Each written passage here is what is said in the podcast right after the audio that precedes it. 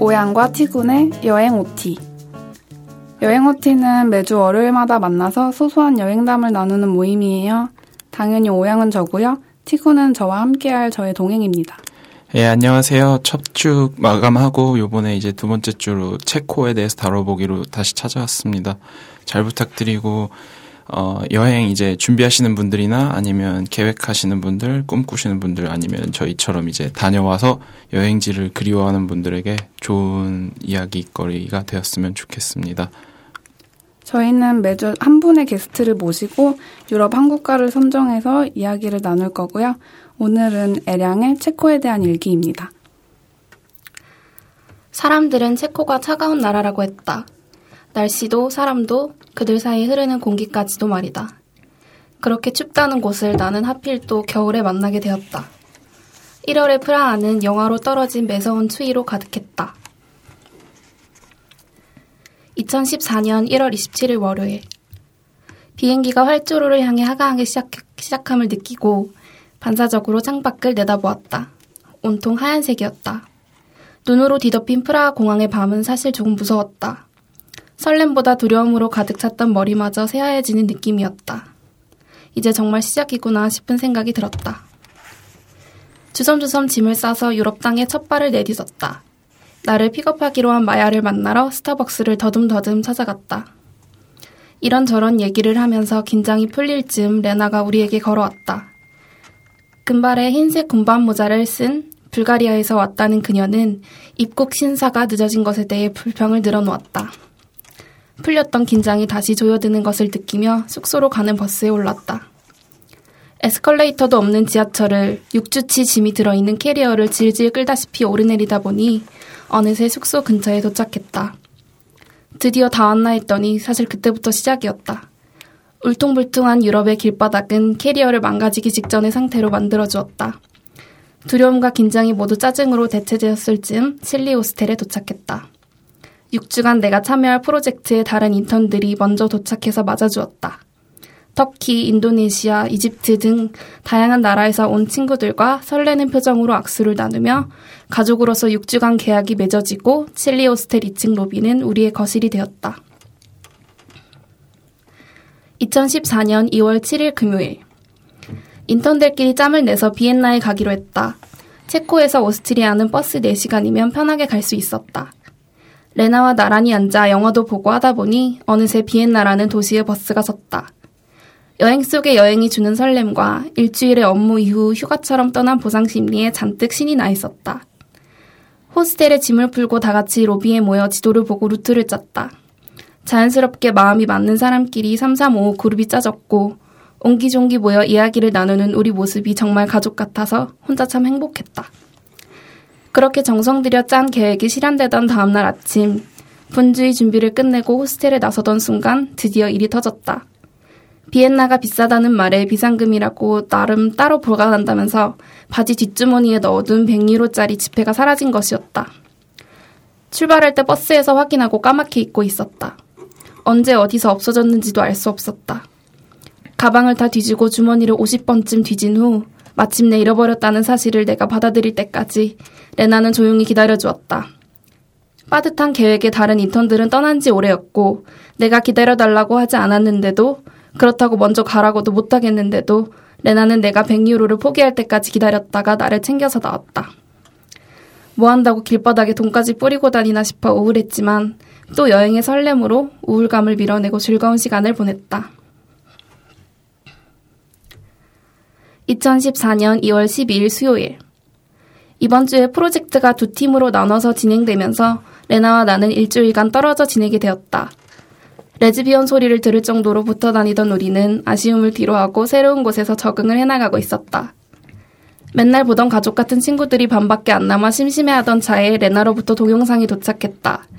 다가오는 발렌타인데이가 생일이었던 그녀는 파티를 열 계획이니 주말에 일이 끝나면 자기가 있는 쪽으로 놀러 오라며 그쪽에 있는 인턴들과 함께 영상을 찍어 보낸 것이었다. 마침 그날 일이 일찍 끝났고 플로렌츠 역에 있는 터미널에 가서 버스 티켓도 미리 사고 생일 선물을 사러 무스텍 역으로 갔다. 선물을 고르다가 너무 마음에 드는 스웨터를 발견하고 일단 내 거부터 사야겠다는 생각에 계산을 하러 갔고 그렇게 체코에서의 인상적인 하루가 시작되었다. 계산대에 옷을 올려놓은 나를 기다리는 것은 텅 비어있는 가방이었다. 패닉에 빠진 나는 가게 안에 경비를 붙잡고 지갑이 없어졌다며 도와달라고 했지만 차가운 표정으로 바라볼 뿐 자기가 해줄 수 있는 게 없다고 했다. 일단 지갑을 마지막으로 봤던 플로렌스 역으로 돌아가야겠다는 일념하에 옆에 있던 친구에게 돈을 빌려 메트로에 올랐다. 플로렌스에 도착해 허겁지겁 출구를 빠져나가는데 경찰들이 눈앞에 보였다. 무임승차를 방지하기 위해 승객들의 티켓을 검수하는 중이었고 동양인인 나는 여지없이 검문의 대상이 되었다. 그리고 티켓을 꺼내면서 내가 날짜를 찍지 않고 탔다는 사실을 깨달았다. 티켓이 있더라도 탈 때 날짜를 찍지 않으면 벌금을 물어야 한다는 사실을 몰랐던 것은 아니다. 나는 티켓을 샀으니 지하철을 정신없이 탔을 뿐. 당시에 휴대폰도 작동하지 않던 나는 그야말로 낙동강 오리알이 되었다. 돈도 없고 아무것도 없던 나를 감옥으로 끌고 가려나 싶은 와중에도 지갑이 걱정되었다. 내가 지하철에서 지갑을 잃어버린 것 같은데 그걸 좀 찾게 도와달라 아무리 설명해도 그들은 벌금을 내라는 말밖에 할 줄 몰랐다. 그렇게 실랑이가 계속되고 내 눈에서 눈물이 나올 때쯤 흑인 남자 두 명이 다가왔다. 자기들이 도와줄 것이 있냐는 것이었다. 영어도 제대로 못하는 멍청한 경찰들과 달리 그들은 유창한 영어를 구사했다. 울면서 내 상황을 설명하니 경찰들에게 통역을 해주어 풀려날 수 있었다. 그리고 나보고 지갑을 잃어버렸냐며 경찰서까지 안내해주겠다고 했다. 눈물을 닦고 정신을 추스리니 나는 돈도 전화기도 아무것도 없는 채 모르는 나라에서 모르는 남자들을 따라가고 있었다. 두 남자가 나를 보며 체코어로 대화를 나누는 순간, 아, 오늘 여기서 내가 죽을 수도 있겠구나 싶은 생각이 들었다. 내가 경계하는 모습을 보이자 그들은 이내 다른 체코인 남자에게 나를 맡기고 사라져버렸다. 그렇게 혼이 빠진 채 경찰서에 가서 지갑을 잃어버린 경위를 설명해 눈물 젖은 조서를 쓰고 프로젝트 담당자에게 전화를 해놓고 캄캄한 경찰서 로비에 홀로 한참을 앉아 있었다. 너무 차갑고 무서웠다. 그냥 집에 가야겠다는 생각밖엔 들지 않았다. 더 이상 그곳에 머무를 이유가 없었다. 체감상 두 시간여의 시간이 지나고 마리아가 왔다. 그녀는 지친 나를 달래주고 플로렌스역 터미널과 무스테 길거리를 함께 돌며 지갑을 찾아 헤맸다. 역시나 지하철에서 소매치기를 당한 것 같다고 마음을 비우려고 하던 중 터키에서 온 넥타와 중국에서 온 제이슨을 만났다.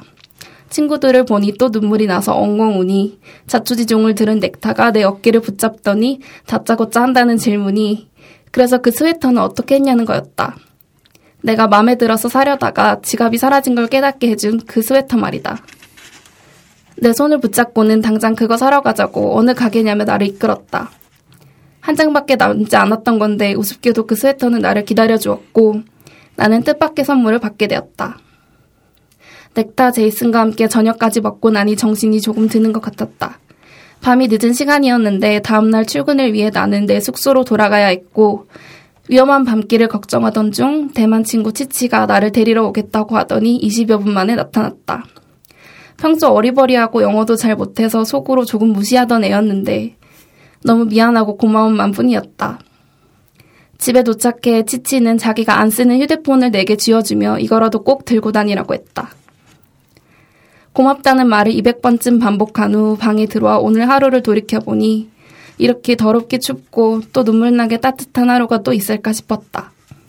체코는 이방인인 나에게 너무도 냉혹했지만 체코에서 만난 사람들은 내게 가족만큼 따뜻한 품을 내어주었다. 한국이 깨어났을 즈음 엄마에게 전화를 걸어 자초지종을 설명하니 네가 너무 잠잠하다 했다며 엄마는 혀를 끌끌 차고 많이 웃었다.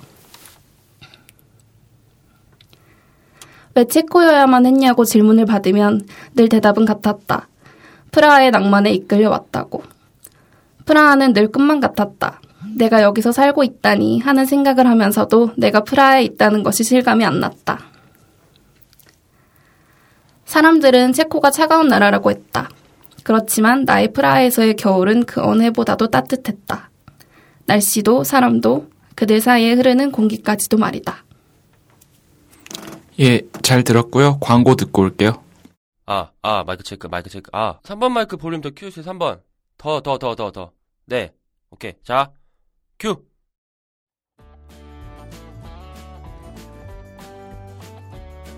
이 소리는 팟캐스트의 팟도 모르는 초짜들이 몽팟 스튜디오에서 내는 추임새입니다. 팟캐스트의 A to Z, 몽팟 스튜디오에선 누구나 프로 방송꾼. 으흑. 강남구 548-5번지 4층 검색창에서 몽팟 스튜디오를 검색해 보세요. 네, 광고 듣고 왔습니다. 네, 오늘 일기의 주인공 애랑 소개 좀 해주시겠어요? 안녕하세요. 저는 엘양이고요. 오양 친구고 앞서 일기에서 설명드렸던 것처럼 저는 체코 프라하에서 6주 동안 작년 겨울에 인턴십을 다녀왔어요. 아, 인턴십이면 어떤 일 하셨어요? 어, 체코 그 프라하 지역에 있는 네네. 초중고등학교에 가서 그 학생들한테 문화 교육 시켜주는 그런 거였어요. 아, 그렇군요. 아, 저는 여행만 다녀와가지고 이런 좋은 경험 하신 분 모신 능력이 좋네요, 오양. 아니, 확실히 여행이랑 살다 온 거랑은 확실히 기분이 다르고 느낌도 다르니까. 네, 음, 그렇죠. 그런 부분 같이 공유했으면 좋겠어서 네. 모시고 왔습니다. 아유, 잘하셨어요. 네, 지난 감사합니다. 저희 첫 방송 제가 모니터링 해보고 어찌나 같은 어휘랑 조사를 반복하는지 정말 근데 뭐 예. 원래 자기 흠이야. 자기가 제일 잘 보는 거 아니겠어요? 네, 그렇죠. 그래도 일단 저희 둘만 진행해 보다 보니까 좀 힘에 붙이는 것 같기도 했고 좀 더 유경험자의 얘기를 저희뿐만이 아닌 다른 분들의 얘기도 들으면 좋을 것 같아서 이렇게 게스트를 초빙해서 이번엔 체코에 대해서 진행해 보려고 합니다. 열심히 하겠습니다. 그러면 시작해 볼까요? 일기 잘 들었는데 어, 기억에 남는 게 소매치기랑 너무 강렬하게 귀에 박힌 단어 레즈비언. 그쵸. 저도 거기서 웃음이 나올 뻔했는데, 네, 어, 간신히 참았어요. 치군이라 가지고. 그게 왜냐면 네. 그때 이제 저희가 막 다른 나라에서 각자 온 친구들이 20명이 넘는 인턴들이 있었어요. 근데 그 안에 이제 아무래도 이제 학교에서 학생들을 가르치는 일이다 보니까 거기 온 남자애들이 실제로 개인 친구들이 많았어요. 어, 예. 예를 들어서 한 뭐 애들이 10명 있었다. 남자가 10명 있었다. 그러면은 그중에 7명은 게이였던 것 같아요. 오, 생각보다 비율이 네. 높네요. 다 외국에서 온 사람들이죠. 네, 체코인은 한국인은 저 아니고. 하나고 예, 체코인도 없고 그럼 체코인이랑은 그렇게 교류가 많지 않았겠네요. 길바닥에서만 음, 길바닥에서. 저는 애량이 처음에 그 숙소 도착해서 보내준 사진이 굉장히 인상적이었는데 그 숙소 얘기도 좀 해주세요. 아, 칠리 호스텔 그 사진이요? 그니까, 저희 이제 약간 뭐랄까, 인턴들의 메인 숙소는 칠리 호스텔이었고, 그 이제 각 주마다 학교가 바뀌면 다른 지역에 가서 홈스테이를 하기도 하고 그랬어요. 근데 약간 저희가 늘 돌아오는 곳이나 집 같은 곳은 거기 칠리 호스텔이었는데, 어, 그, 제가 처음 도착해서 그 인턴들하고 악수 나누고 그랬던 호스텔 2층 로비가 진짜 지금 생각해도 되게 거실 같고 우리 집 거실 같고 엄청 따뜻한 그런 느낌을 저한테 아직까지 안겨주고 있어요. 저희가 뭐다 같이 한 방을 쓰진 않았지만 이제 방에서 나와서 다 같이 뭐, 뭐 게임을 하거나 대화를 나누거나 같이 시간을 보낼 때 이제 저희가 다 이방인이잖아요. 20명 넘는 애들이 다 이방인이기 때문에 서로 좀 의지를 많이 했는데 그래서 더 그 호스텔 로비가 더 저한테 특별한 의미로 다가왔던 것 같아요. 아, 그러면은 호스텔을 플랫을 하나를 통째로 빌려서 이제 거, 뭐라고 말씀을 드려야 되지? 거점으로 지낸 건가요? 인턴들끼리? 음, 그러니까 호스텔 통째로까지는 네. 빌리지 않았는데 거기 네네. 2층 저희가 사람이 많다 보니까 아, 예. 2층은 저희가 다 썼던 것 같아요. 완전 점령하고. 음, 그 주변에 뭐 펍이나 이런 데 많이 갔나요? 물론 이제 체코가 그, 워낙 맥주가 유명하니까. 저, 네. 저- 저는 또 저번 어, 주에 이어서 술 얘기만 아, 하네요. 술참 좋아하죠. 저는 그 체코의 버드와이저 맞죠? 체코 거. 예, 예, 그거 그렇죠. 먹고 진짜 반했거든요. 미국 거 아니에요? 보드와이저 좀 원래 원래 부드바이저라고 해가지고 체코 술이었다는데 어? 판권이 미국으로 음. 넘어갔대요. 아 대박. 네, 아, 저도 몰랐었는데. 해박하시네요. 아, 그- 아주 티군이 유용합니다. 아니 제가 그렇게 생기진 않았지만 여행 다니면서 일기를 썼었거든요. 그러다 보니까 이게 도움이 많이 되고 그리고 사실 음. 역사라던가 기타 정보들은 우리가 한번 들으면 잊어버릴 확률이 높잖아요, 사실. 그쵸. 이름 같은 거 예. 특히나. 그래서 그런 거 잊지 않으려고 도시마다 투어 같은 어, 거나. 여행 다니면서 밤마다 이제 자기 전에 적고 잤었거든요. 이제 그런 것들 얘기 좀 해드리려고 해요. 아무래도 이제 오늘 체코 하면 대부분의 사람들이 생각할 때는 딱 먼저 머릿속에 떠오르는 게 프라. 프라하죠. 그렇죠. 프라의 연인도 있고. 네, 맞아요. 그리고 그 다음이 이제 체스키 크름로프겠죠. 그쵸. 엄청 아름다운 저도 그렇게 도시. 두 곳밖에 안 가봤어요. 예, 혹시 저도 다른 데 가보셨어요? 티군? 어 일단 먼저 엘량 얘기 들을까요? 네. 아무래도 사셨으니까 잠시나마지만. 애랑 체코. 어. 음. 사실 저는 이제 프라 가기 전에 물론 막 저도 그 프라 연인 드라마 생각하면서 아 막 거기 가면 다 좋을 것 같고 그냥 그런 생각으로만 갔지. 사실 여행할 때만큼 사실 전 여행할 때도 그래요. 별로 사전 조사를 많이 안 하고 갔어요. 막 체코 가서 뭐 사와야 되는지 막 음. 어디 봐야 되는지 그런 거 있잖아요. 뭐 먹어봐야 되는지 그런 거 하나도 모르고 그냥 짐만 싸서 갔는데 음 그래서 저는 사실 대부분의 시간은 프라하에서 보냈고 네. 음, 그 이외에 이제 프라 근교에 뭐, 이제 잘 말해도 모르시겠지만, 막 오돌레나 보다나, 건가요? 막, 막 필로소프스카랑 뭐 타고 지금 아는 데 없나요? 오 모르겠는데요. 아? 네, 그런 좀 잘 알려지지 않은 소도시들 그런 데 좀 다녀봤고 체스키는 갈 기회가 있었는데 그 때 이것도 좀 웃긴데 레나라고 아까 말한 친구 음, 그 레즈비언? 친구가 자기랑 같이 놀아야 된다고 가지 말라 그래서 아. 원래 가려다가 못 어, 갔어요. 집착이 심한 친구였나 음, 보네요. 네, 그래서 채스키 되게 음. 좋은데. 그것도 엄청 예쁘다면서요. 제가 갔을 때는 또 하필, 하필? 뭐 운 좋게 체코 축제 기간이라서 rose 축제? 장미 축제? 오. 딱 6월 23일. 어, 날짜 기억나는- 기억나시는군요. 왜냐, 네. 예, 기억이 나요. 6, 6월 21일부터 며칠까지인데, 네네. 그게 뭐 전통 의상을 입고 들어가면 무료로 들어갈 수 있다고도 하더라고요. 어, 네. 좋네요. 그러면 오늘은 이제 프라하를 위시해서 근교나 이제, 어, 엘량이 다녀오신 정말 여행자가 아니라 거기서 거주하지 않았으면 가보기 힘든 생소한 곳들에 대해서도 얘기 나눠보면 좋을 것 같아요. 네, 그러도록 합시다. 네. 그러면, 어, 맥주 얘기 나온 김에 맥주의 본거지부터 할까요, 그럼? 그쵸, 그쵸. 좋죠. 예, 플젠이라고 들어보셨어요, 혹시? 풀젠? 네. 저는 모르겠어요. 들어봤어요. 네, 체코의 도시 중에 하나인데, 그럼 그거는 아시죠? 술 좋아하시니까 아실 거예요, 오양은. 필스너, 화사라니까. 필스너 우르켈은 아시죠? 알죠, 알죠. 그거 네. 독일 거 아니에요? 왜 이래요? 이거 체코 다녀오신 거 맞아요? 아, 나가, 나갔다 올까요? 아, 이거 큰일 났네. 아니, 필스너 우르켈이 체코의 대표적인 필스너 맥주인데, 이게 풀젠에서 탄생한 맥주예요. 음, 저는 원래 체코에 처음 온 건 2012년이었는데, 그 당시엔 이제 저한테도 시간이 많지 않았어 가지고, 프라하랑 체스키 크룸로프만 다녀왔지만, 올해 초에는 다시 이제 재차 체코를 방문했을 때 기필코 근교도 다녀오겠다고 다짐해서 풀젠에도 다녀와 봤어요. 여기가 정말 좋다고 그랬거든요. 어, 처음에도 말씀드렸지만 첫 주에도 제가 러시아에서 교환학생을 했는데 flatmate 중에 한 명이 체코애였어요. 심지어 프라하 사는 친구여가지고 이 친구가 플젠은 무조건 가라고 그래서 오, 데 가야지. 예, 현지인이 그렇게 말하면 가야지 해서 갔거든요. 그래서 이제 플젠에 가면 근데 또 애석한 건 막상 가면 양조장 말고는 볼 게 없어요. 뭐, 양조장 보러 네. 간 거니까. 예, 그러면 양조장에 대해서 말씀을 드리자면, 어, 아, 맞다. 체코는 또 그게 다르죠.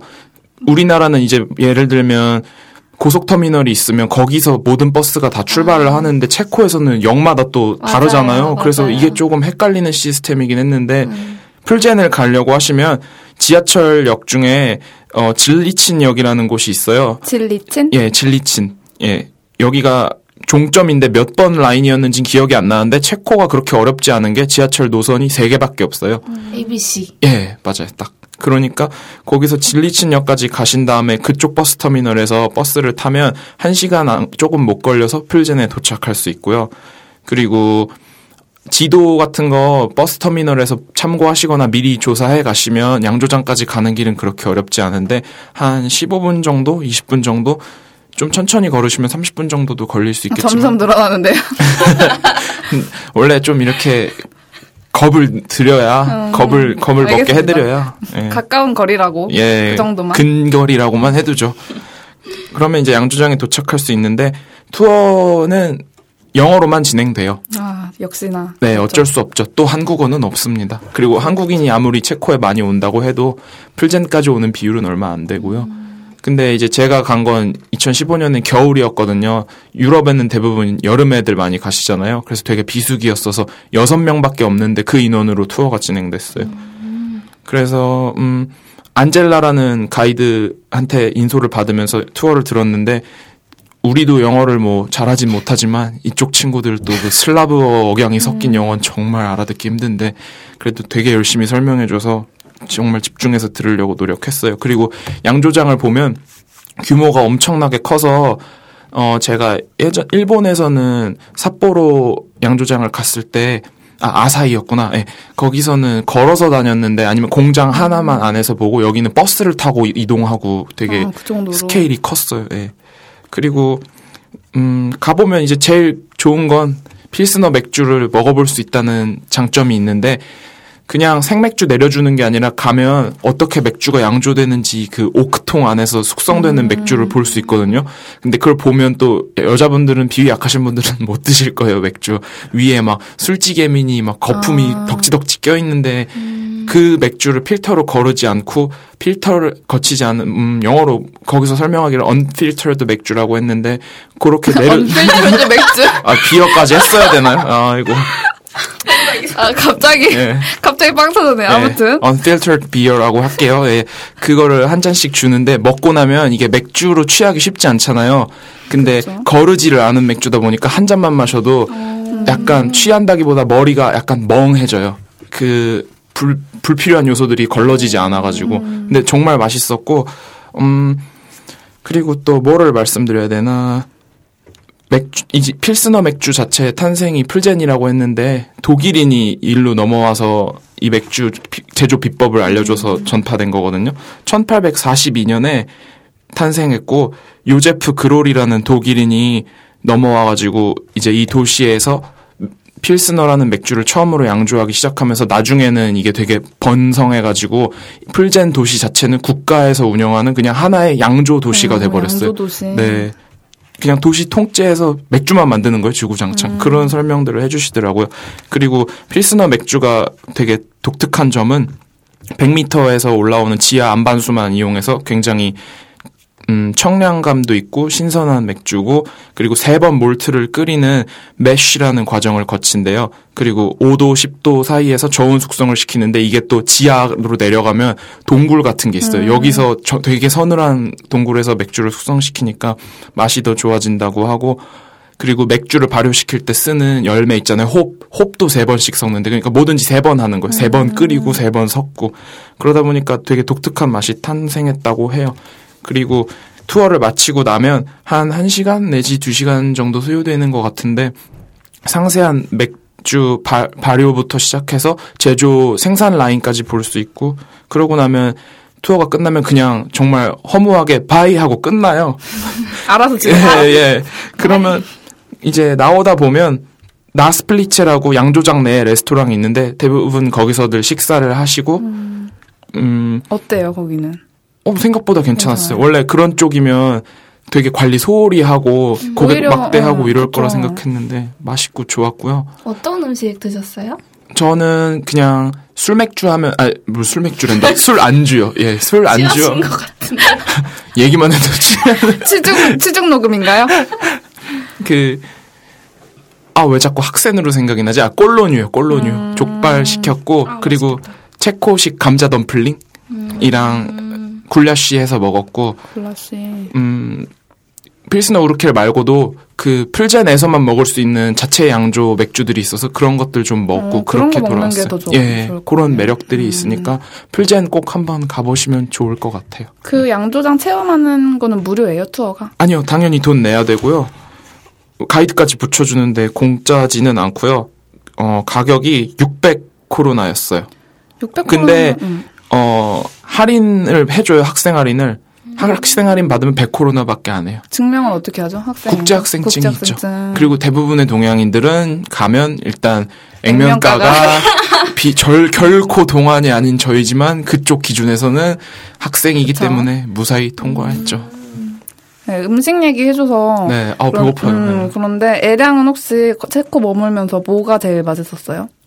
아, 계속 맥주 얘기하시니까 저도 생각이 약간 났는데, 제가 올해 머물렀던 칠리 호스텔 근처에 바로 옆 골목에 우플레쿠라는 그 흑맥주집이 있었어요. 혹시? 오플레코? 우플레쿠.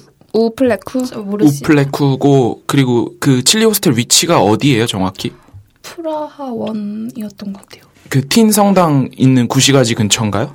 어, 까르그 근처라고 하는 게 음. 더 나을 것 같아요. 네, 어느 정도 위치는 설명해 드려야 찾아보실 수 있을 텐데. 근데 호스텔 별로 안 좋으니까 비추천하고 싶은데. 아, 호스텔은 안 좋아요? 호스텔은 베드버그도 있고 그랬다고 했던 것 같은데. 아이고. 예, 이런 걸 호스텔, 말씀을 드려야죠. 비추천입니다. 칠리 호스텔 음. 빨간색.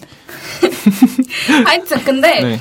그 우플레코라는 그 흑맥주 맛집은 꼭 추천을 해드리고 싶은 게 제가 그때 듣기로 이렇게 저도 몰랐는데 그 학교에서 일하는데 거기 학교 선생님들이 여기 꼭 가보라고 추천을 해주시더라고요.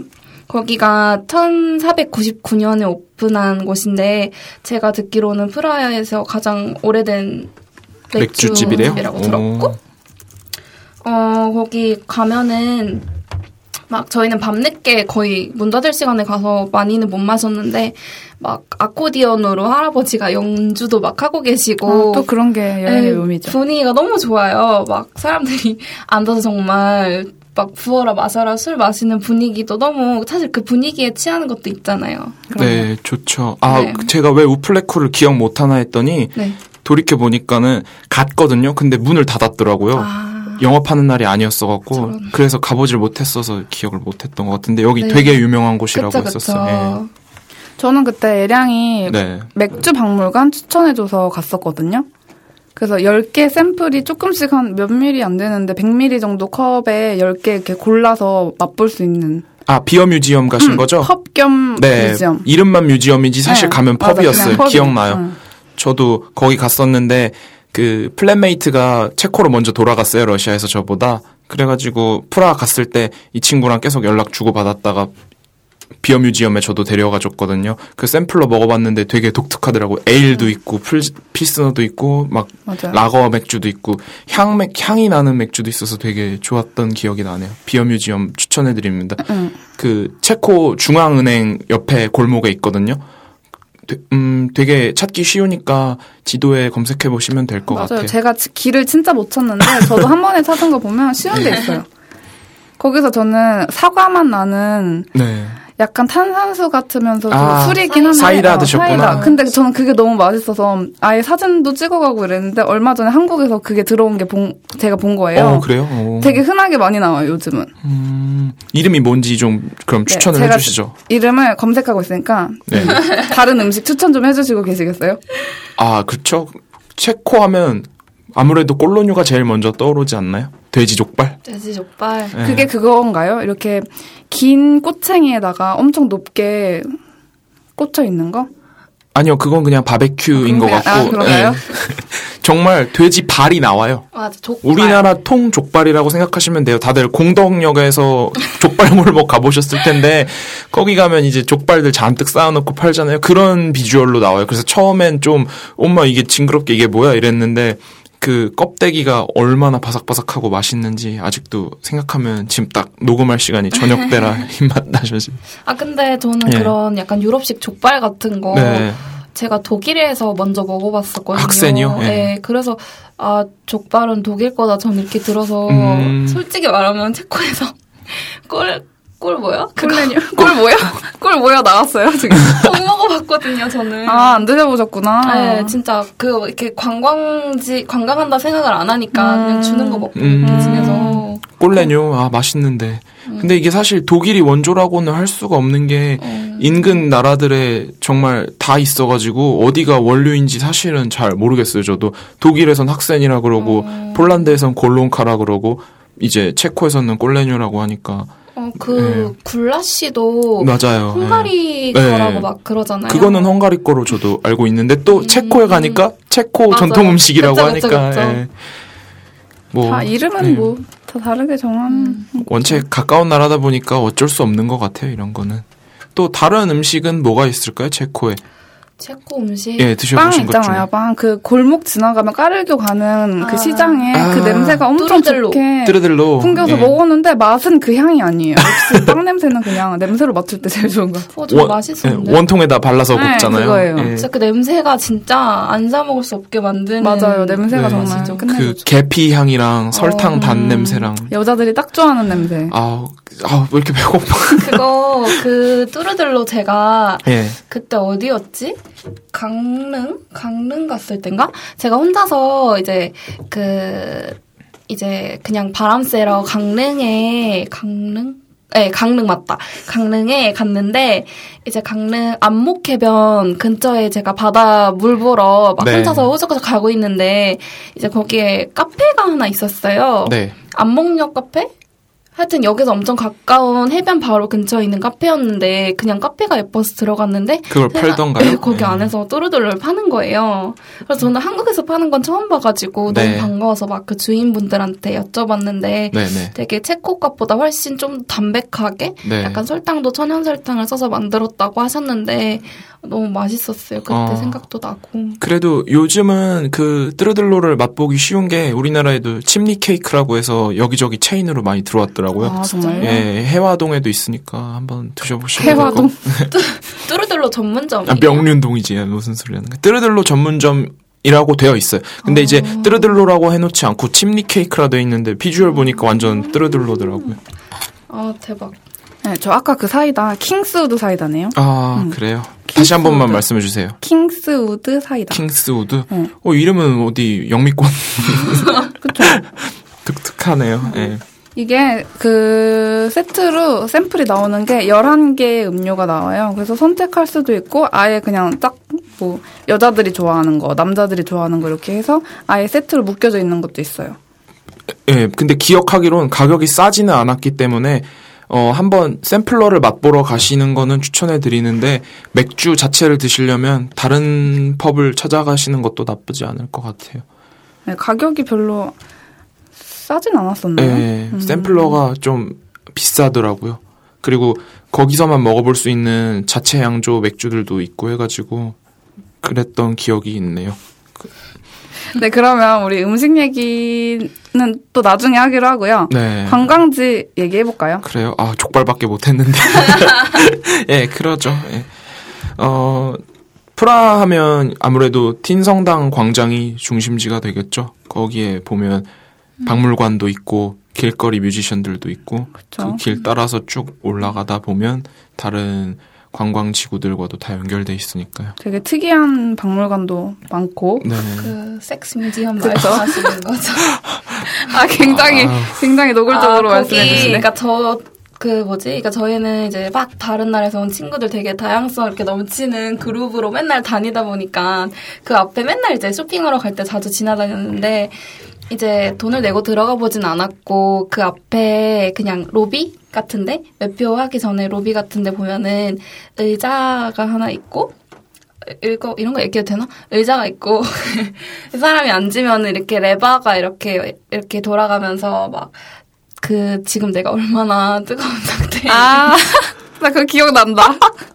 맞아, 맞아. 랜덤으로 그냥 돌아가는 건데. 아 근데 제가 그때 아 왠지 예감이 안 좋아서 앉기 싫은데 레나가 앉으라고 엄청 부추기는 거예요. 막 가서 빨리 앉아보라고 사진 찍어준다 그래서 앉았는데 에 그렇더라고요. 어떻게 나왔나요, 결과가? 아주 차갑다고 나오더라고요.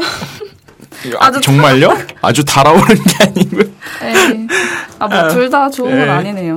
별 별게 다 있네요. 그리고 어, 체코하면 또 알퐁스 무하를 빼놓을 수 없죠. 음, 무하의 고향이 체코였기 때문에 체코에 가면 알퐁스 무하 박물관도 있고 다른 박물관에도 무하 작품들을 전시해 놓긴 했는데 저는 2012년에는 못 가봤어서 올해 가봤는데 좀 많이 실망스러웠거든요. 한화로 약 당시 환율로 지금 한 10개월 정도 지났으니까 큰 차이는 없을 텐데 입장료가 8,000원이나 해요. 체코 물가에 비하면 그게 정말 싼 편은 아닌데 가보면 작품 몇 개 없고 30분이면 다 볼 수 있고 보면 바로 이제 펜숍으로 연결돼 있는데 이제 그런 굿즈들을 구매하게끔 유도가 돼 있어서 저는 조금은 불쾌했어요. 그런 건 아. 살짝 그렇죠. 네, 어쩔 수 없다는 건. 알면서도 너무 박물관 자체가 부실했었던 기억이 있습니다.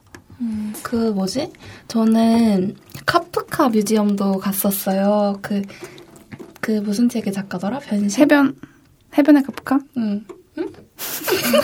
왜, 왜 여기 여기서 이렇게 자신들의 무식을 뽐낼 필요는 아 진짜 아, 계속 말씀하세요. 저한테 너무 너무 애절한 눈빛을 받아서 제가 도와줬는데 아 이거 구해달라. 도와줬으면 안 되는 거야 이거. 제가 국문과예요. 국문과라서. 국문과인데, 그래서 뭐 평소에도 책 좋아하고 문학에 관심도 많고 하니까,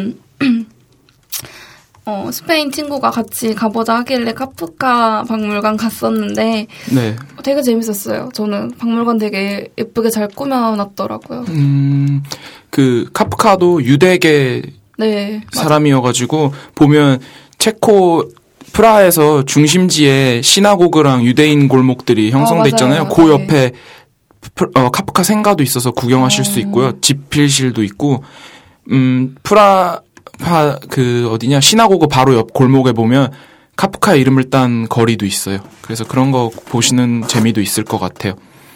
음 구시가지 말고 또 카를교 넘어서 성도 있죠. 프라하 성. 네. 비, 성, 비타 성당도 있고 한, 네. 거기 얘기를 좀 해볼까요, 그럼? 네, 까르교 네. 지나가면 쭉 거기도 뭐 다리 위에서 많은 예술가분들이 네. 그림도 그리고 공연도 많이 하고 그리고 네네. 또 거기 유명한 동상이 하나 있어요. 그거 다 만지고 오셨나요? 아, 네포묵. 네. 그럼요. 그 아, 저만 안 만졌네요. 저는 괜히 네. 거기 막 이렇게 다 사진 찍으려고 모여서 만지고 있으면 괜히 네. 저는 안 만지게 되더라고요. 아, 난안 음. 만져. 정신승리라고 하죠. 네, 아무튼 그런 거 있으니까 그게 정확히 어떤 동상이죠? 그게, 네포묵이라는 신부가 있었는데, 시- 사제, 사제죠, 사제. 예전에 왕비의 비밀을 지키다가 혀가 잘려서 죽어서 성인의 반열에 오른 사람이라고 해요. 그래서 그 사람 동상을 보면, 뭐, 이렇게 아우라 같은 게 있고 별들이 있어서 딱 보면 아, 이 사람 동상이구나 하고 알 수 있다고 합니다. 그리고 다리 까르교 위에서 행위 예술을 하거나 음악 공연을 하거나 사람들 캐리커처를 해주는 예술가들은 전부 국가 공인을 받아서 당당하게 자기 인증서를 걸어놓고 영업을 한다고 하니까 되게 프로페셔널한 사람들이죠. 네.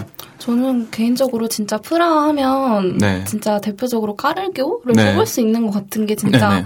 까를교는 새벽에 봐도 예쁘고 네. 낮에 봐도 예쁘고 밤에 봐도 예쁘고 아. 그런 것 같고 네. 그리고 그 다리 위에서 뭔가 벌어지는 모든 일들이 약간 되게 프라하스럽다 그래야 되나? 음, 무슨 일이 있으셨죠? 뭐 당황하셨다. 아니 까르교가 되게 예쁜데 저는 여행 막바지에 네. 네네. 한 2박으로 잡은 데라서 예, 뭐 아. 아시잖아요. 여행하다가 이제 다이 예. 교회가 다 저 교회 같고 다 이 성당이 저 성당 같고 이 다리가 네. 저 다리 같고 그래서 그럴 시기여서 사실 그렇게 까르교에 대해서 그 애량만큼 그런 낭만적인 분위기는 네. 갖고 있지 못하거든요. 네 네. 근데 혹시 그렇게 여행하다가 좀 장기 여행일 때 네. 그런 데서 좀 벗어날 수 있는 노하우 같은 건 없나요? 음, 저는 최대한 그 나라 역사랑 내가 방문하는 곳에 얽힌 이야기들을 알아서 가려고 노력했어요. 왜냐하면 단순한 건축 양식만 보게 될 경우엔 진짜 아까 오양이 말씀하신 대로 그놈이 그놈 같고 저놈이 저놈 같다 이렇게 속된 말로 느낄 수밖에 없잖아요. 하지만 얘기들이 역사가 나라마다 다를 수밖에 없고 사람들이 어떤 감정으로 이 장소들을 방문하는지를 알게 되면 조금은 더 신선하게 여행을 계속 하거나 아니면 이미 여행 많이 다니셨던 분들도 다시 접근해 볼 수 있지 않는 음. 계기가 될까 싶어요. 왜냐면 2012년에 전 이미 다녀왔기 때문에 아, 굳이 뭘 간 데를 또 가나 이런 생각으로 왔었는데 그, 그 flatmate 보러 간 거거든요, 사실은. 그랬는데 그런 것도 너무 좋았고 또, 또 방문했던 까를교라든지 체코, 프라하의 명소들 아니면 체스키 크룸로프도 한 번 더 갔는데 볼 때마다 새로운 감정이 생기는 것 같아서 저는 되게 좋았어요. 학구파시네요. 근데 확실히 이, 네. 이런 걸 알고 가면 훨씬 네. 흥미가 생기고 그러는 네. 것 같아요. 뭐, 뭐 투어 같은 것도 많이 네. 있잖아요. 가이드 투어. 네, 아까 그렇죠. 말씀드린 그, 그 소원 비는 동상? 그것도 사실 여기에 많은 이야기가 얽혀 있긴 하거든요. 그래서 네. 그런 거 알고 가서, 아, 네. 여기 소원, 그 소원 비는 동상이구나 하고 빈 거랑, 네. 그냥, 아, 여기 다 소원 비네 하고 빈 거랑은 조금 차이가 있을 것 같아요. 네, 그렇죠. 그리고 저도 막 딱히 엄청 세세하게 일정을 짜서 다니는 편은 아닌데 이렇게 된 거는 아무래도 유심칩의 힘이라고 할 수 있겠죠. 2012년에는 핸드폰 로밍도 안 해갖고 유심을 살 수 있다는 개념 자체도 몰랐었기 때문에 정말 천방지축으로 무식하게 다녔는데 사람들 만나서 물어보고 이게 좋다고 하면 그런가 보다 했는데 요번에는 음, 사전 조사는 없었지만 그래도 현지 친구들이나 이제 유심을 샀으니까 다 하루는 낮에는 관광을 하고 돌아오면 저녁에 이제 차, 더 역사적 배경이라든지 얽힌 스토리 찾아보고 이러는 재미로 다녔었어요.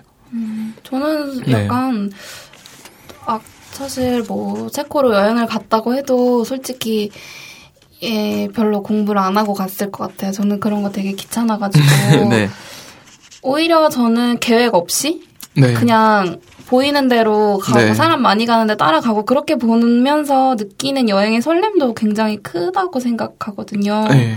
원래 음 하- 한국에서도 그냥 막 광주가 좋대 뭐 아니면 안 안 뭐야 안동이 되게 예쁘대 그런 얘기 들으면은 막 뭐 딱히 알아보고 가는 것보다 그냥 네. 진짜 차표만 끊어서 네네. 가서 하는 그런 즉흥적인 여행이 저는 재밌더라고요. 그렇죠. 다 일장일단이 있는 것 같아요. 음. 근데 이제 여행을 장기적으로 다니거나 많이 다니신 분들은 약간 아까 오양 말씀하신 것처럼 권태에 빠질 수도 네, 있으니까 엄청나죠. 네. 그냥 아무 생각 없이 네. 돌아다니다가 음. 먹는 거예요. 그거를 탈피하기 위해서는 색다른 방면으로 접근해 보는 것도 나쁘지 않겠다는 취지에서 말씀드린 거니까 굳이 꼭 조사를 해가야 더 여행을 잘했다 이런 건 아니라는 음. 점만 인지하시면 될 것 같아요. 그 프라하 성 쪽으로 가서 네. 황금소로라는 데 가보셨어요? 황금소로? 에량 가보셨나요? 그럼요. 그, 아, 그럼요라고 하기엔 좀 그런 게, 원래는 안 가봤어요. 원래는 안 가봤다가, 이제, 마지막 주에 제가 어떤 가족하고 같이 홈스테이를 하게 됐는데, 그분들이 저한테 되게 잘 해주시고, 엄청 많이 보여주고 챙겨주려고 하셨거든요. 그래서, 이제 원래 그 외국인 친구들 그 인턴 그룹에서 갈 때는, 프라하성 그냥 외부만 보고, 근처에 그냥, 뭐, 뭐, 막, 그 성당 보고, 뭐, 멋있네, 그러고 사진 몇 장 찍고 돌아왔었는데, 이제 확실히 현지인들이 데려가줘서 가보니까, 거기에 또 돈을 내고 입장료를 끊어서 들어갈 수 있는 부분이 또 있더라고요. 그래서 그 황금소로라는 그쪽에 가봤는데, 진짜 거기 한 바퀴 돌고 나오니까, 아, 이게 뭔가 체코 관광의 정석이다. 전 약간 그런 생각이 좀 들었었어요. 그게 입장료가 통합권 아니에요? 저도 그래서 그때 안 들어갔던 기억이 나거든요. 프라하 성도 그냥 거기 앞까지만 갔다가 티켓 안 사서 황금소로도 같이 그냥 안 들어갔던 기억이 나거든요. 네, 묶음 티켓으로 팔아서 A, B 이런 식으로 돼 있어서 몇 개는 자기가 원하면 안 가고 싶은 데는 안 갈 수도 있었던 아, 걸로 맞아. 기억은 해요, 제가. 음, 맞아. 그래서 막 그 성 안에도 들어가 보고 그랬던 네. 것 같아요. 저. 음, 350 코론이라고 하네요. 아, 예. 음, 오후 6시 이후로는 무료 입장이고. 그리고 또 그 프라하 성 내부에 가면 에곤 실레 박물관도 있어서 음, 가보실. 수 있는데 그 에- 책 예. 인간 실격 표지 그린 사람이잖아요. 음, 그렇죠. 어, 했어. 아는 거 나왔다. 아는 거. 만회했어. 에곤 실레는 체코인은 아닌데 에곤 실레가 정말 사랑했던 도시가 프라하이고 또 체스키 크룸로프라고 해서 체코에 에곤 실레 작품들이 많다고 하니까 그것도 가보시면 좋을 것 같아요. 그리고 성 비타 성당은 유명하니까 다들 다녀오셨겠죠 아마. 그렇지. 예, 거기 안에 있는 가면 스테인드 글라스가 정말 장관처럼 펼쳐져 있잖아요. 그 중에 익숙하신 분들은 아 이제 무하에 대해서 조금 알고 계시는 분들은 어 이거 좀 비슷한데라고 느끼셨을 수도 있는데 그건 정말로 무하가 그린 거라고 합니다. 음. 무하의 작품으로 그려진 스테인드 글라스들은 그리고 프라하성 보고 보통들 존 레논 벽 보러 음. 많이 가시죠. 네. 음, 진짜 별거 없죠 거기. 별거 없어. 진짜 그냥 예. 존 레논 근데 벽. 항상 길거리 악사들이 비틀즈 노래를 부르고 있더라고요. 거기 존 레논 벽이 왜 체코에 있는지 혹시 아시나요? 어 그건 저도 모르겠네요. 아 그때 궁금해서 찾아봤는데 오. 나온다. 아 이러면 안 그게 약간 존 레논 사상이랑 연관이 있다고 저는 대충 알고 있는데 음, 말씀해 주세요. 검색 마저 해보시죠. 음, 알겠습니다. 근데, 근데 그때 뭐지? 저는 갔을 때 이제 악사분들은 없었고 밤늦게 좀 이제 체코 떠나기 전에 급하게 갔었는데 네. 거기 가니까 그 대학생 같아 보이는 남자 두 분이서 막 사진을 찍고 계시더라고요. 그래서 네. 가보니까 자기들이 무료로 사진을 찍어준다. 그리고 너네가 자유 기부를 할 수 있고 네. 이제 그거 사진은 이메일로 보내준다고 네. 그러면서 이제 사진 찍는 연습도 하고 뭐 약간 이제 그런 거 하는 분들이었는데 저희도 그냥 좀 망설이다가 잘 찍어주겠다 예쁘게 찍어주겠다 그래서 중국 친구 같이 갔던 친구랑 네. 거기 벽 앞에서 사진 찍었는데 진짜 인생 사진 나왔었어요. 어 그래요? 네. 그런 것도 알아가시면 좋겠네요. 네 만나면 꼭 음. 찍으세요. 네, 그 비틀즈 멤버 존 레논 노래가 약간 뭐 다른 사람들이랑 다르고 자유, 민주 를 음 향한 프라하의 봄과 연란이 음. 연관이 있나 보죠. 네, 그런 예. 것 같아요. 바칠라프 광장 가면 프라하의 봄으로 희생당한 대학생들의 사진이랑 화환들 놓여져 있는 것도 볼 수 있고 하니까 그런 것도 보시면 될것 그래도 같아요. 간 김에 애량한 인생 사진도 건졌다고 하니까 예. 가서 사진 음, 사진 남기는 용으로 한번 들려보면 좋을 것 같아요. 그리고 잠시 샛길로 새서 또 먹는 얘기를 하면 한국인들이 진짜 많이 가시는 가게가 우말레호 글레나라고 이- 있는데 여기도 펍이자 식사를 할 수 있는 곳이에요. 근데 여긴 너무 한국화돼서 메뉴도 한글이 있고 이미 2012년에도 그랬거든요. 그리고 체코에 가시면 한국 분들이 많이 드시는 게 벨벳 맥주. 아 맞아요. 예. 배백 맥주 그 얘기 하려 그랬는데. 목 넘김이 아주 벨벳 같다고 해서 그런 명칭이 붙었다는데 정작 또 현지인 친구들은 왜 그걸 마시니 이렇게 물어보더라고요. 네 저 몰라요. 네. 마치 현지인인 척. 필스너의 필스너의 고장에 왔으면 필스너를 마셔야지 벨벳 맥주는 관광객들만 먹는다고 했는데 아. 저는 뭐 나 관광객이니까 난 마실래 하고 맛있게 마셨거든요. 근데 우말레오 글레나에 가면 원래 체코가 팁 문화가 이렇게 네. 활성화된 나라는 아닌데 이제 한국 사람들이 팁을 잘 안 주는 걸 알아서 마음대로 자기네들이 계산서에 팁을 10%씩 그런 추가로. 붙여 받아요. 그게 저는 정말 마음에 안 들었고 그리고 3년 만에 가보니까 더 불친절해졌어요. 원래도 불친절했는데. 그래가 그래서 친구한테 물어봐서 어디가 좋냐고 했더니 그 우 말레호 글레나를 등지고 왼쪽 길 왼쪽으로 3미터만 가면 Irish pub이 하나 있는데 JJ 머피라는 가게인데 거기서 베베 맥주도 팔고 아일랜드 사람들이랑 같이 어울려서 풋볼 경기도 볼 수 있고 그리고 거기에 꼭 가셔서 honey garlic wings를 드셔보세요. 그게 와 진짜 이름만 맛있어요. 들어도 진짜 맛있어 보여요. 네, 맛 없을 아우, 수가 없는. 네. 진짜 손가락까지 쪽쪽 빨고 나왔었으니까 그런 것도 참고하시면 좋을 것 같고 그리고 너무 프라하 얘기만 한 것 같은데 근교 얘기를 한번 해볼까요? 오양이 다녀오셨다는 소도시나 네, 저는 체스키, 체스키 다녀왔는데 어, 예. 체스키가 1992년에 유네스코 세계 문화유산으로 지정된 만큼 아주 동화 같고 예. 예쁜 소도시예요, 정말. 여기서 하루 묵는 분들도 계시고 네. 저는 그냥 당일로 다녀왔는데 네. 제가 앞에서 말씀드린 것처럼 축제 중이어서 네. 전통 입은 사람들이 굉장히 많았고 전통 복장. 음, 예. 전통 의상, 아, 전통 복장 입고 계신 분들이 많았고 진짜 거슬러 시간이 거슬러 흘러가는 듯한 맞나 이 말이? 아무튼 그런 느낌을 받았어요. 채스키 음. 어떠, 어땠어요? 에랑, 에랑은 안 갔다 왔다고 네. 전 못 갔어요. 응, 티군. 어, 약간 우리나라로 치면 어디가 있을까요? 그렇게 강을 끼고서 그 안에 도시가 들어있는 것 같은 느낌이었잖아요. 안, 안동? 아니 그렇게는 네. 저는 그건 아니고 어디다가 비교하냐는. 아, 훨씬 아름답긴 했죠. 그 동유럽 특유의 붉은 지붕들도 있고 체스키 크룸로프는 근데 당일로도 충분했던 것 같아요. 저는 두 번 다 당일치기로만 다녀왔거든요. 스튜던트 유니버스 버스 타면 응, 스튜던트 에이전시 버스. 아 예. 아, 노란 맞아, 거. 맞아. 네. 스튜던트 에이전시였다. 예. 7.6유로, 왕복은 15.20유로. 어 확실하시네요. 예. 그렇다고 합니다. 되게 저렴하게 다녀올 수 있었어서 좋았고 음 근데 저는 네. 중간에 한번 갈아탔던 것 같은데 기차 타면 음, 버스 타는 게 훨씬 편하실 거예요. 예, 그래서 버스 탔어요, 저는 두 번 다. 버스를 타면 한 번에 가기 때문에 음. 버스를 이용하는 걸 권장해 드립니다. 그리고 체스키 크름로프에도 아까 말씀드렸듯이 에곤 실레의 작품들이 있으니까 미술관 가서 음. 보시면 될 것 같고요. 그리고 그 축제는 6월 달이라서 뭐 만약에 내년에 가시는 분들, 뭐 유- 여름에 가시는 분들은 맞춰서 가시면은 밤에 불꽃놀이도 하니까 좋을 것 같아요. 금요일 입장은 어 100코르나? 그리고 토요일은 성인 200 그리고 전통 그 의상 입으면 무료로 들어가실 수 있으시고. 학생은 네, 학생은 100코르나. 어린이는 50코르나. 10세 이하는 무료라고 하네요. 예, 좋은 정보네요. 중요하죠. 돈이. 요금이 중요하죠. 근데 체스키는 딱히 설명을 드리기가 참 힘든 게 그 가운데 요새 정 꼭대기 올라가서 그 도시를 내려다보면 그걸 봐야 음, 아 이게 이렇게 그쵸. 아름답구나라는 걸 느낄 수 있기 때문에 백문이 불여일견이라고 생각하고요. 저 애량 나중에 꼭 가보세요. 네. 그거 그냥 근데 프라하성에서 보는 거랑 비슷하지 않아요? 이렇게 된다니까 여행을 하다 보면 네. 이렇게 된다.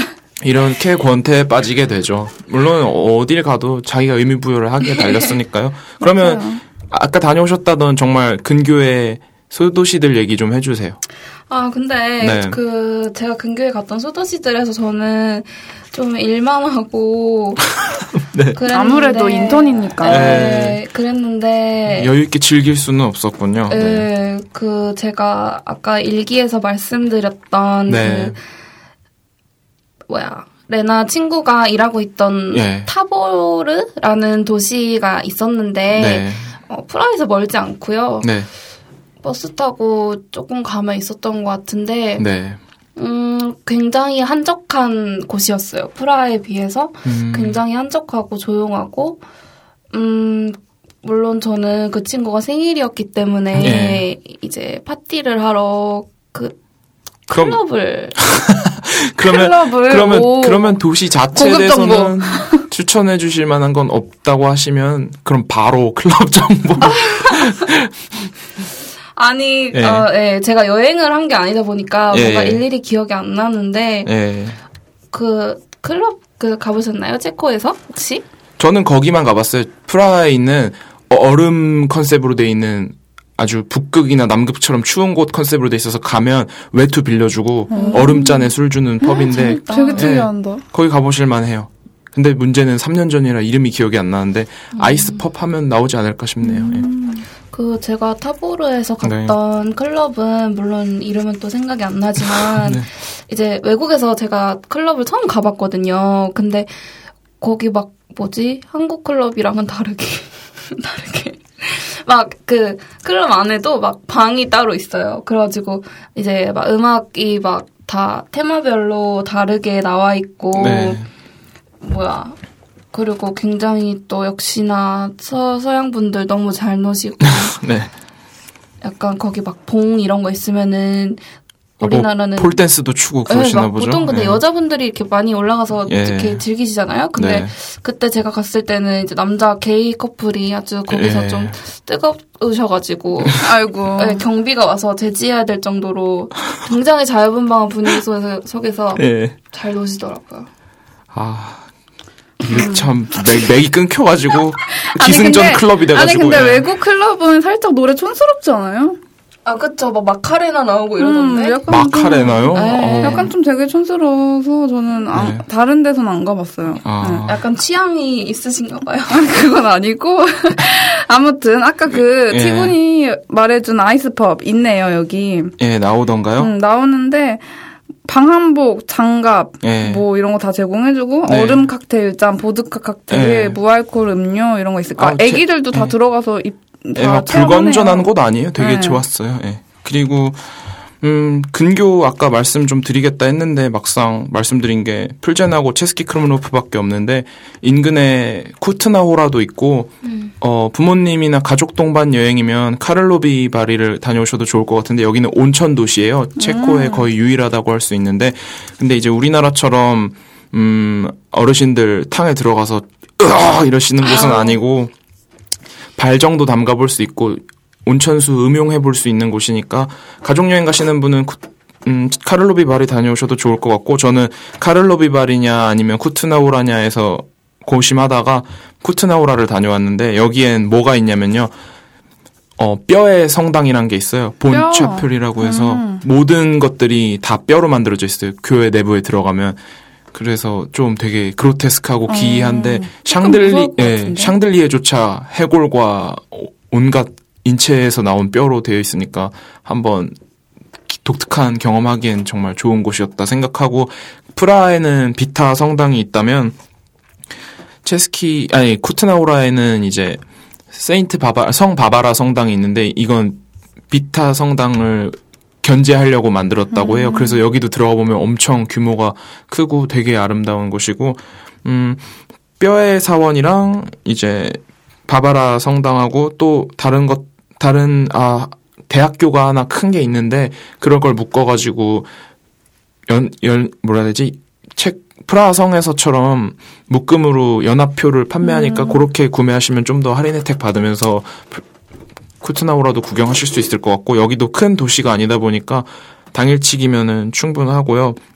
그리고 체코 관광청에 가시면 도시마다 유용한 정보들이나 맛집들 추천이 있으니까 그거 참고하셔도 좋을 것 같고 저도 쿠트나우라 갈 때는 관광청의 도움을 조금 받아서 음, 이 도시가 체코의 유명한 시인이라는 다치츠키의 고향이래요. 그래서 이 사람 이름을 딴 다치츠키라는 레스토랑이 있었는데 여기 가서 꼴레뇨 역시 또 빠질 수 없죠. 그거랑 다치츠키 흑맥주라는 시인 이름을 그대로 딴 지역 맥주를 마시면서 정말 기분 좋게 있다가 왔던 기억이 납니다.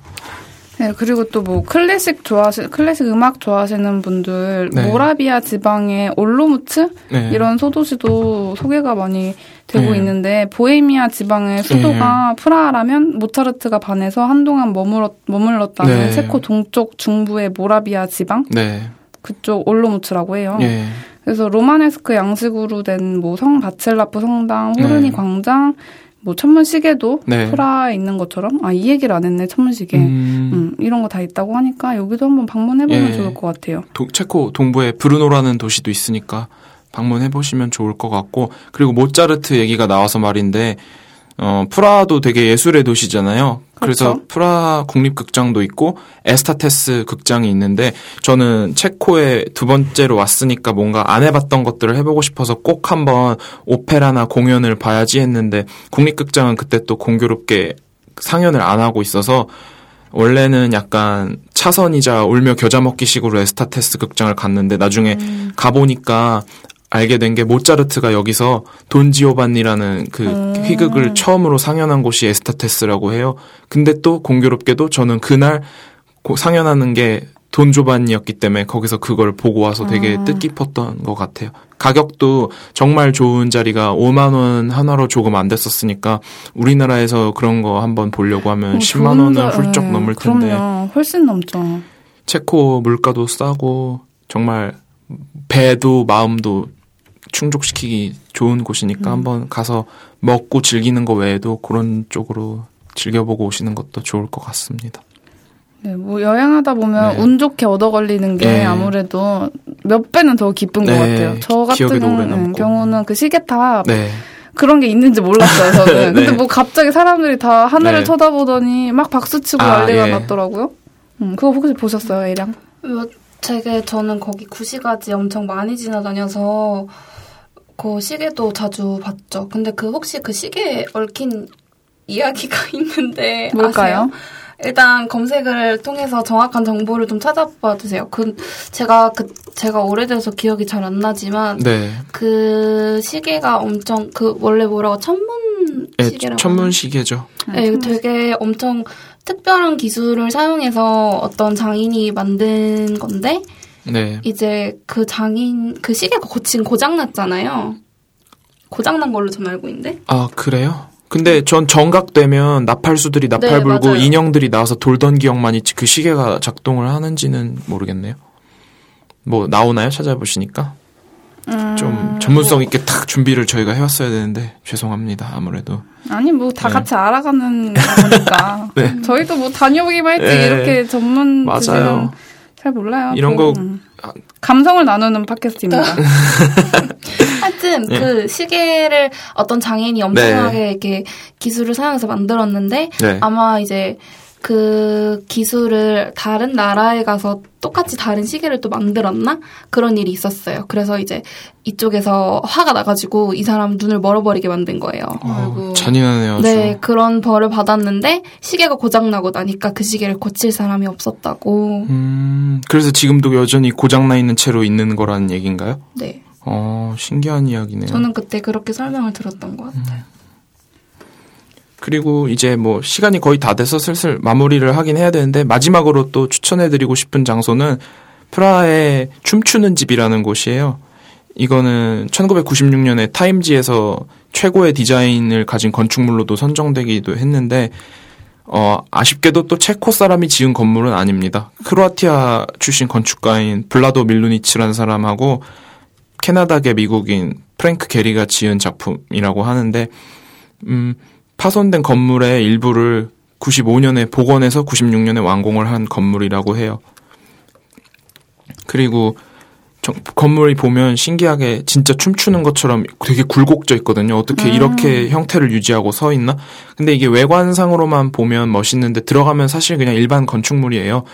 그래서 사람들이 잘 안 들어가시는데 그냥 한 가지 제가 겪었던 팁을 드리면 사무실 같으니까 대부분 안 들어가시는데 여기 가면 옥상에 카페가 있거든요. 오, 저도 안 예. 들어갔거든요. 거기 가면 프라하 시내가 싹 다 눈에 들어와요. 너무 아름답고 그리고 잘 모르니까 현지인들도 안 오니까 되게 한산해요. 근데 커피가 한국에서 그렇게 전망 좋은 데서 한 잔 하려면 좋기 6, 7천 원은 줘야 할 텐데 좀 잘했어. 3천 원 내고 마셨어요 한화로. 음. 예. 그래서 되게 기억에 자주 아 기억에 오래 남고 커피 마시다가 보면 옥상 정원 같은 게 있는데 거기 나가면 바람 쐬면서 프라하 시내 내다볼 수 있으니까 다리 빨간 끼고 트램 지나가는 게 예쁘죠. 아, 예. 그런 것도 한번 다녀오시면 좋을 것 같네요. 네, 저희 또 이렇게 정신없이 얘기하다 보니까 네. 한 시간이 훌쩍 넘었네요. 네, 그러게요. 오늘은 또 고맙게 와준 네. 애량 마지막 아유. 소감 듣는 걸로 마무리하겠습니다. 네. 뭐 그냥 편하게 오라 그래서 정말 편하게 왔는데 네. 오늘 막 이렇게 부정확한 정보들과 이렇게 부족- 아니에요. 부족한 정보 이렇게 정보 제공 이런 거는 다 컨셉이었으니까 네. 맞아, 이건 컨셉이야. 네. 어그 그 방금 멘트 안 했어야 되지 않을까? 죄송합니다. 어, 하여튼 그러니까 오해하지 마시고요. 너무 재밌었어요. 너무 재밌었고 예. 저 제가 가본데 하면 다음에 또 불러주세요. 아우, 그럼요. 예, 저희도, 저희 둘만 진행하다 보니까 되게 버겁기도 했고, 말도. 음, 맞아. 예. 아까 같이 뭐 찾을 때 한 명 찾는데 한 명 떠들고 이러면 되게 뭐하지? 눈은, 눈은 핸드폰 보면서 입은 얘기하다 맞아. 보니까. 방청객 돼요, 방청객. 예. 네, 다음엔 다른 컨셉으로 오겠습니다. 예, 아유, 저희가 오히려 더 감사하죠. 그러면 이번 2주차 체코 얘기는 여기서 마무리하도록 하겠습니다. 다음 주 월요일에도 꼭 들어주시면 감사하겠습니다. 감사합니다. 네. 오양과 티군의 여행 OT였습니다. Thank you.